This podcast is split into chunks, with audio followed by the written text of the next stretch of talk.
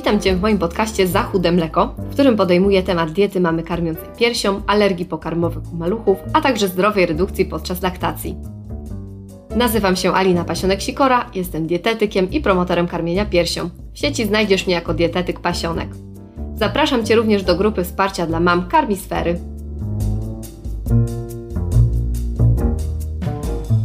Ostatnio obiecałam temat związany ze zdrowymi nawykami, ale w międzyczasie nasunął mi się dosyć popularny temat spożycia kawy w okresie ciąży i laktacji. Sama dostaję od kobiet masę takich pytań, dlatego przesuwam odcinek o zdrowych nawykach o tydzień. Oprócz tego zbiega się to z obchodami Dnia Kawy, który przypada na 29 października.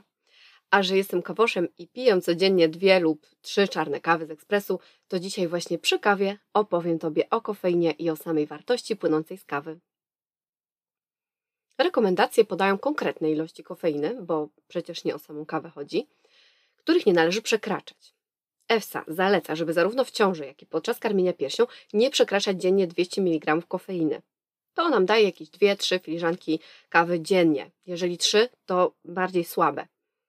Ponadto kofeina występuje również w czekoladzie, w czarnej herbacie, w zielonej herbacie. Tutaj mamy już e, o wiele mniejsze dawki mm, i należałoby to również uwzględnić w tej dziennej dawce spotkacie się jeszcze z informacjami, że e, taka dozwolona ilość kofeiny wynosi do 300 mg, na przykład według Amerykańskiej Akademii Pediatrii. A z drugiej strony pojawiają się głosy, że w ciąży powinno się nawet unikać kawy. Jak tu znaleźć kompromis? Myślę, że złotym środkiem jest po prostu umiar i obiektywne spojrzenie na swoją sytuację. W dalszej części rozwinę Tobie ten wątek.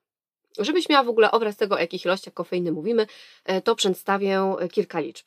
Taka porządna filiżanka czarnej kawy, dajmy na to 220 ml to średnio 113 mg kofeiny. Oczywiście musimy mieć świadomość tego, że ta zawartość kofeiny w, w tej jednej filiżance będzie uzależniona od sposobu parzenia i od rodzaju kawy, ale też i od marki. Takie cappuccino średnio 75 mg w filiżance. E, zielona herbata e, od 30 do 40 mg. Czarna herbata około do 45 mg. E, taka czekolada gorzka, e, która będzie miała zawartość e, kakao do 60%, to jest jakieś 11 mg w porcji, a za tą porcję załóżmy sobie 25 gramów. Powiedzmy, że jest to taki porządny rządek czekolady albo dwie wielkie kostki, takie jak na przykład ma czekolada Lind. Czekolada gorzka, która już ma zawartość kakao powyżej 70%, ona będzie miała dwa razy więcej w jednej porcji, czyli jakieś 20 mg. Czekolada mleczna w tej samej porcji będzie miała tylko 5 mg. Jest duża różnica. Oczywiście jest to uzależnione właśnie od zawartości tego kakao e, w porcji, czy w ogóle w czekoladzie. Wymieniłam produkty, które najczęściej znajdują się w naszej diecie. Oczywiście nie, wspominałam, nie wspomniałam o guaranie, o yerba mate, o coli e, i też o napojach energetyzujących, ponieważ jakby zakładam, że nie korzystamy z tego będąc w ciąży czy, czy karmiąc piersią, tak?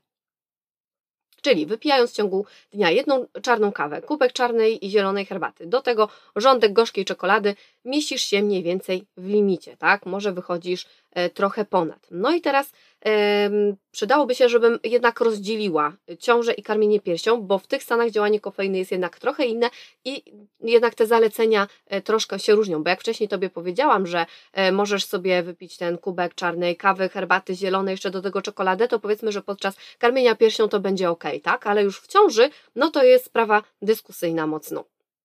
Co warto wiedzieć przy ciąży? Po pierwsze to, że metabolizm kofeiny jest w tym stanie mocno spowolniony. I tak, w pierwszym trymestrze wynosi do 5 godzin, czyli powiedzmy normalnie, tak, tak jak u e, kobiety, która jest no, poza ciążą, tak, mm, a w ostatnim może nawet osiągnąć 18 godzin. Wydaje się dużo, ale teraz posłuchaj, ile ten metabolizm wynosi u malucha w brzuchu. Prawie 150 godzin. A musisz wiedzieć, że kofeina przenika przez łożysko do dziecka. Jego wątroba natomiast nie jest jeszcze gotowa do metabolizowania tej kofeiny. Zbyt duże spożycie może zaburzyć prawidłowy przebieg ciąży, to jest jasne. E, może wywołać poronienie, e, spowodować, że dziecko będzie miało bardzo niską masę urodzeniową. Głównie o tych dwóch aspektach się mówi. I teraz wyjaśnię jeszcze o co chodzi z tym zbyt dużym spożyciem, jakie to jest. Jeszcze do niedawna oznaczało powyżej rekomendowanych ilości, czyli najczęściej już powyżej 200-300 mg. Ale co ciekawe, ostatnie badania czy doniesienia pokazują, że już przy mniejszych dawkach kofeiny, to jest poniżej tych rekomendowanych 200 mg, istnieje podwyższone ryzyko niższej, niższej masy urodzeniowej, a także poronienia. I autorzy tych badań sugerują nawet unikanie kawy w ciąży. ponieważ tak naprawdę nie wiemy, jakie dawki kofeiny mogą wpływać na przebieg ciąży. Oczywiście jest to temat do dyskusji i do, na, na pewno do ponownego przebadania wpływu kofeiny na przebieg ciąży i na sam płód, bo jest też masa innych czynników, które na to wpływają. Niemniej, myślę, że warto zmniejszyć ilość e, podaży samej kofeiny w ciąży. Na pewno nie zdziwię się, jak za jakiś czas rekomendacje spożycia kawy w ciąży zmienią się totalnie, diametralnie. Jeżeli jesteś kawoszem i nie wyobrażasz sobie dnia bez, e, bez kawy, to możesz wypróbować po prostu kawę bezkofeinową. Przy tym mam małą uwagę. Nie kupuj pierwszej lepszej i najtańszej kawy bezkofeinowej. E, jakiś czas temu rozeznałam się nieco w tych sposobach dekofeinizacji. Nie jestem może w tym specjalistą, ale przedstawię Tobie to, co wiem. Okazuje się, że najtańszą i zarazem najpowszechniejszą metodą jest metoda chemiczna, która jednak pozostawia śladowe ilości e, tzw. Tak chlorku metylenu i odstanu metylu w kawie bo to są te substancje chemiczne, którymi właśnie mm, jest wybywana, jakby wydobywana kofeina z kawy. Natomiast e, ten proces jest niedozwolony przy kawach organicznych. Tutaj często wykorzystuje się metodę wodną, która jest e, bezpieczniejsza dla zdrowia i, i też przy okazji pozwala na zachowanie walorów smakowych kawy. Dlatego wybieraj kawy bezkofeinowe z certyfikatami ekologicznymi. To daje Tobie gwarancję, że, że, że ta dekofeinizacja nie zaszła metodą chemiczną. W opisie tych kaw też znajdziesz taką informację o metodzie Swiss Water. Może być przydatne. Jeszcze warto wiedzieć, że te kawy i tak zawierają e, kofeinę, ale już naprawdę niewielkie ilości w stosunku do kawy, która normalnie ją zawiera. To jest zaledwie kilka miligramów w filiżance, także różnica jest diametralna, a w smaku naprawdę też są te kawy całkiem fajne. Tylko trzeba, trzeba się trochę więcej naszukać. No dobrze, to teraz zajmijmy się tym karmieniem piersią i kawą. Tutaj sytuacja wygląda trochę inaczej, bo jednak kofeina e, tutaj w tym momencie nie zaburza rozwoju dziecka, przynajmniej aktualne wyniki badań na to nie wskazują. Właściwie jest nawet jedna sytuacja, w której pobudzające działanie kofeiny wykorzystuje się do leczenia u dzieci. E, to jest przypadek bezdechu u niemowląt urodzonych przedwcześnie. E, podczas karmienia e, kofeina trafia do dziecka z pokarmem mamy, która wypiła niedawno w sobie kawę. Jej największe stężenie odnotowuje się mniej więcej już po dwóch godzinach od spożycia. Mm, natomiast no, metabolizm, e, znów tutaj wracamy do osoby, która nie jest e, w ciąży, czyli powiedzmy metabolizm kofeiny zachodzi do 4-5 godzin. Jest to też, też uzależnione od naszych genów, ponieważ jedne osoby mają e, ten metabolizm sprawniejszy kofeiny, a inne osoby będą miały mm, no, mocno, mo, mocno spowolniony. Tutaj sytuacja znów się powtarza, bo e, metabolizm tej kofeiny znów jest opóźniony u dziecka i trwa nawet kilkanaście godzin. No całe szczęście, że nie 150, tylko kilkanaście. Natomiast to jest pocieszające, że ten czas metabolizmu zmniejsza się wraz z upływającymi miesiącami życia dziecka. Z jakiegoś powodu zalecenia natomiast mówią o tej dawce nie większej niż 200 mg. Dlatego, że w różnych analizach i badaniach można znaleźć wzmianki o tym, że niektóre dzieci mogą reagować na kofeinę rozdrażnieniem, problemami brzuszkowymi czy nawet problemami ze snem. Oczywiście te badania nie przynoszą takich jednoznacznych wniosków, tak? Nie możemy powiedzieć, że e, Twoje dziecko akurat po wypiciu kawy będzie rozdrażnione i będzie miało problemy ze snem. Niekiedy są to po prostu obserwacje, ale znów sobie myślę, że umiar i zdrowy rozsądek we wszystkim jest najważniejszy. Jedna mama będzie piła kawę podczas laktacji i będzie miała spokojne dziecko, które non-stop tylko śpi je, śpi je i, i tak w kółko, tak? A inna mama będzie miała ogólnie po prostu high need baby i to niezależnie od tego, czy będzie piła tą kawę, czy nie. Natomiast są takie sytuacje, no, w których można sobie trochę ograniczyć, tak? To spożycie kofeiny. Ja sobie myślę, że skoro na dorosłego kawa działa w różny sposób, taki pobudzający, to jak może oddziaływać na dziecko, które je wydala o kilka razy wolniej? No i właśnie wracając do tych sytuacji, kiedy można sobie podarować kawę i inne napoje zawierające kofeinę. Kiedy nasza ciąża jest zagrożona, albo w ogóle kiedy jesteśmy w ciąży, decyzję pozostawiam Tobie, bo nie ma jeszcze takich oficjalnych rekomendacji, ale w świetle tych wyników badań, które mm, były przeprowadzone, jakby ich, ich wyniki zostały opublikowane w 2020 i 2021 roku, sobie myślę, że można trochę iść w tym kierunku, tak, żeby jednak ograniczyć to spożycie w ciąży. E, też kiedy mamy wcześniaka, albo kiedy mamy tak zwany objaw Raynaud. I to już tutaj e, chodzi o mamę, nie o dziecko. Jeżeli nie słyszałaś o tym ostatnim, to objaw ten charakteryzuje się blednięciem sutka e, na skutek skurczu naczyń. No i to też może dawać takie nieprzyjemne dolegliwości bólowe, czy podczas karmienia, czy po prostu podczas zmiany temperatury, mm, a kofeina tak naprawdę je nasila. Jest jeszcze jedna sytuacja, o której chciałam wspomnieć, kiedy należy, e, kiedy należy zwrócić uwagę na to, kiedy spożywamy kawę, e, podczas terapii lewotyroksyną. Mm, myślę, że popijanie leku wodą jest oczywiste, to znaczy, że jakby popijamy zawsze wodą, ale to, że po zażyciu leku nie powinno się pić kawy, już niekoniecznie. Takie absolutne minimum, jakie powinnyśmy odczekać z przyjęciem leku, to 30 minut. Natomiast są przesłanki, by zrobić nawet dłuższą przerwę, powiedzmy godzinną, tak? E, spotkałam się z tym nawet, że i dwugodzinną, także gdzieś tam myślę, to trzeba wyśrodkować znowu.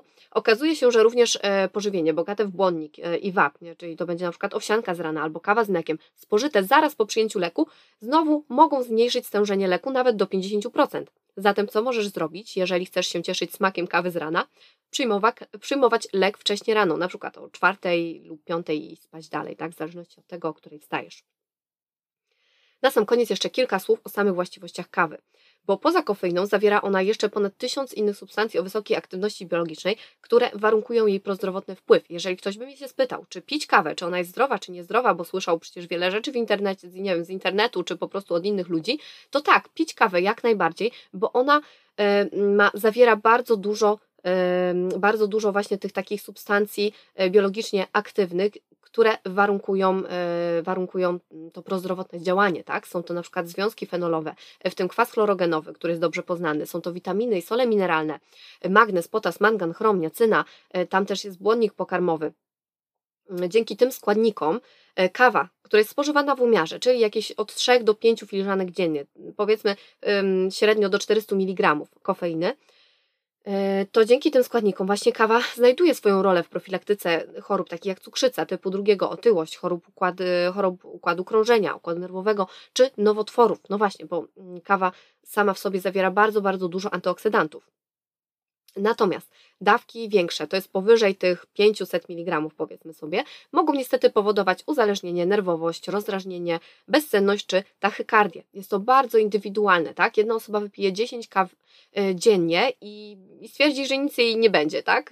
Nie będzie miała problemów ze snem, nie ma problemów z ciśnieniem, y, z bólami głowy i tak dalej. Natomiast jeżeli jakaś osoba przesadza z kawą i zauważa u siebie bezsenność, e, jakieś takie rozdrażnienie, czy bóle głowy właśnie, nie wiem, co, co, co któryś dzień, czy nawet codziennie, to można by było pokusić się o to, żeby jednak zrobić porządek. Po pierwsze, trochę wyczyścić naszą dietę, prowadzić bardziej higieniczny tryb życia i zwrócić uwagę na to, ile my kaw e, dziennie spożywamy. Natomiast takich pozytywów to bardzo dużo mówi się o potencjale antyoksydacyjnym, który redukuje stres oksydacyjny, a musisz wiedzieć, że ten z kolei predysponuje do rozwoju np. oporności na insulinę. E, kofeina rozszerza naczynia krwionośne, mm, no i zwiększa tym samym przepływ krwi, stymuluje też ośrodkowy układ nerwowy, pobudza, dodaje energii, poprawia koncentrację, e, poprawia też trening, tak? sprawia, że jest bardziej efektywny, e, pobudza wydzielanie soku żołądkowego, mm, nasila proces rozpadu tkanki tłuszczowej, a także ogranicza absorpcję kwasów tłuszczowych w jelicie. Warto jeszcze dodać, że osoby spożywające kawę regularnie nie zanotują istotnego wzrostu ciśnienia. Mm, może trochę odbiegnę od tematu, ale E, sobie myślę, że jeszcze warto było powiedzieć, kiedy może nie stosować e, kawy, zwłaszcza na czczo, wtedy, kiedy mamy jakiekolwiek problemy z żołądkiem, jakieś e, za, lekkie, nawet lekkie zapalenia, jakieś nadżerki, jakieś wrzody, jeżeli mieliśmy właśnie jakieś historie z zapaleniami dwunastnicy mm, czy, czy żołądka, to lepiej sobie podarować kawę, zwłaszcza na czczo, a jeżeli chcemy pić, to jednak taką bardziej słabą i też może być E, wzbogacona o mleko czy napój roślinny. E, co jeszcze e, chciałam dodać tutaj, że kofeina, kwas chlorogenowy i magnez wpływają bardzo dobrze na metabolizm glukozy i insuliny. One zmniejszają wchłanianie glukozy w jelitach, ale też zwiększają wrażliwość komórek na działanie insuliny, co jest bardzo korzystne, właśnie nie że w profilaktyce, to już też w momencie, kiedy mamy tą cukrzycę albo insulinooporność. E, co do otyłości jeszcze, mówi się o tym, że kawa może złagodzić genetyczne uwarunkowania związane z wystąpieniem otyłości. Wspomniałam też wcześniej, że składniki kawy są silnymi antyoksydantami, tak więc rozwijając tę kwestię, to podam Tobie kilka przykładów, tak? Mm, kafeol na przykład chroni cząsteczkę DNA przed uszkodzeniami powodowanymi przez wolne rodniki, a kwas kawowy tłumi z kolei metylację DNA w komórkach nowotworowych i nasila śmierć tych komórek. Cały czas spotykam się też z informacją, że kawa rzekomo wypłukuje minerały, tak? że nas jakoś odwadnia, że tracimy przez to magnez, potas i tak dalej. No, nie jest to do końca prawdą. Po pierwsze, e, kawa zawiera całkiem sporą dawkę magnezu. Jeżeli ją pijemy w umiarze, najlepiej pomiędzy posiłkami, bo kofeina jednak może zmniejszać wchłanianie wapnia i żelaza, zachowujemy ogólnie inne zasady zdrowego odżywiania, to korzyści z picia kawy jednak przeważają i nawet jeżeli czasem wypijemy kawę przy posiłku, to nasz organizm nie zubożeje ani w wapnia, ani w magnez, ani w żelazo. No chyba, że mamy skrajne niedobory, to wtedy musimy patrzeć na wszystkie szczegóły, tak? A właściwie to kawa przez to, że zawiera również minerały, może nas całkiem nieźle nawadniać. Także w kawie nie ma to taniej nic złego. Możemy pić kawę. Oczywiście weź pod uwagę fakt, że w tym momencie e, mówiłam o e, osobie, o kobiecie, która ani nie jest w ciąży, ani nie karmi piersią. Przeanalizowałam dla Ciebie ten temat kawy e, w ciąży i w laktacji, po to, byś mogła dokonać świadomego i przemyślanego wyboru dla siebie i też dla dziecka. Z jednej strony są oficjalne rekomendacje, z drugiej naukowcy coraz chętniej przyglądają się kawie względem przebiegu ciąży. Kto wie, czy ogólne zalecenia się nie zmienią. Rekomendacje rekomendacjami, ale myślę, że warto kierować się też swoją kobiecą intuicją. Nie bez powodu organizm kobiety w ciąży odrzuca pewne smaki. Nie wiem, jakie ty masz doświadczenia, ale na przykład moja ciąża niespecjalnie tolerowała kawę. Y, myślę, że to wszystko w temacie kawy. Ja jestem zadowolona, że w końcu zebrałam się, by przeanalizować aktualną literaturę y, i artykuły naukowe. Zapraszam Cię do odwiedzenia mojego profilu w mediach społecznościowych, gdzie znajdziesz prze, y, przepis na pyszne, zdrowe ciasteczko orzechowo-kałowe o niskim IG. Do usłyszenia za tydzień.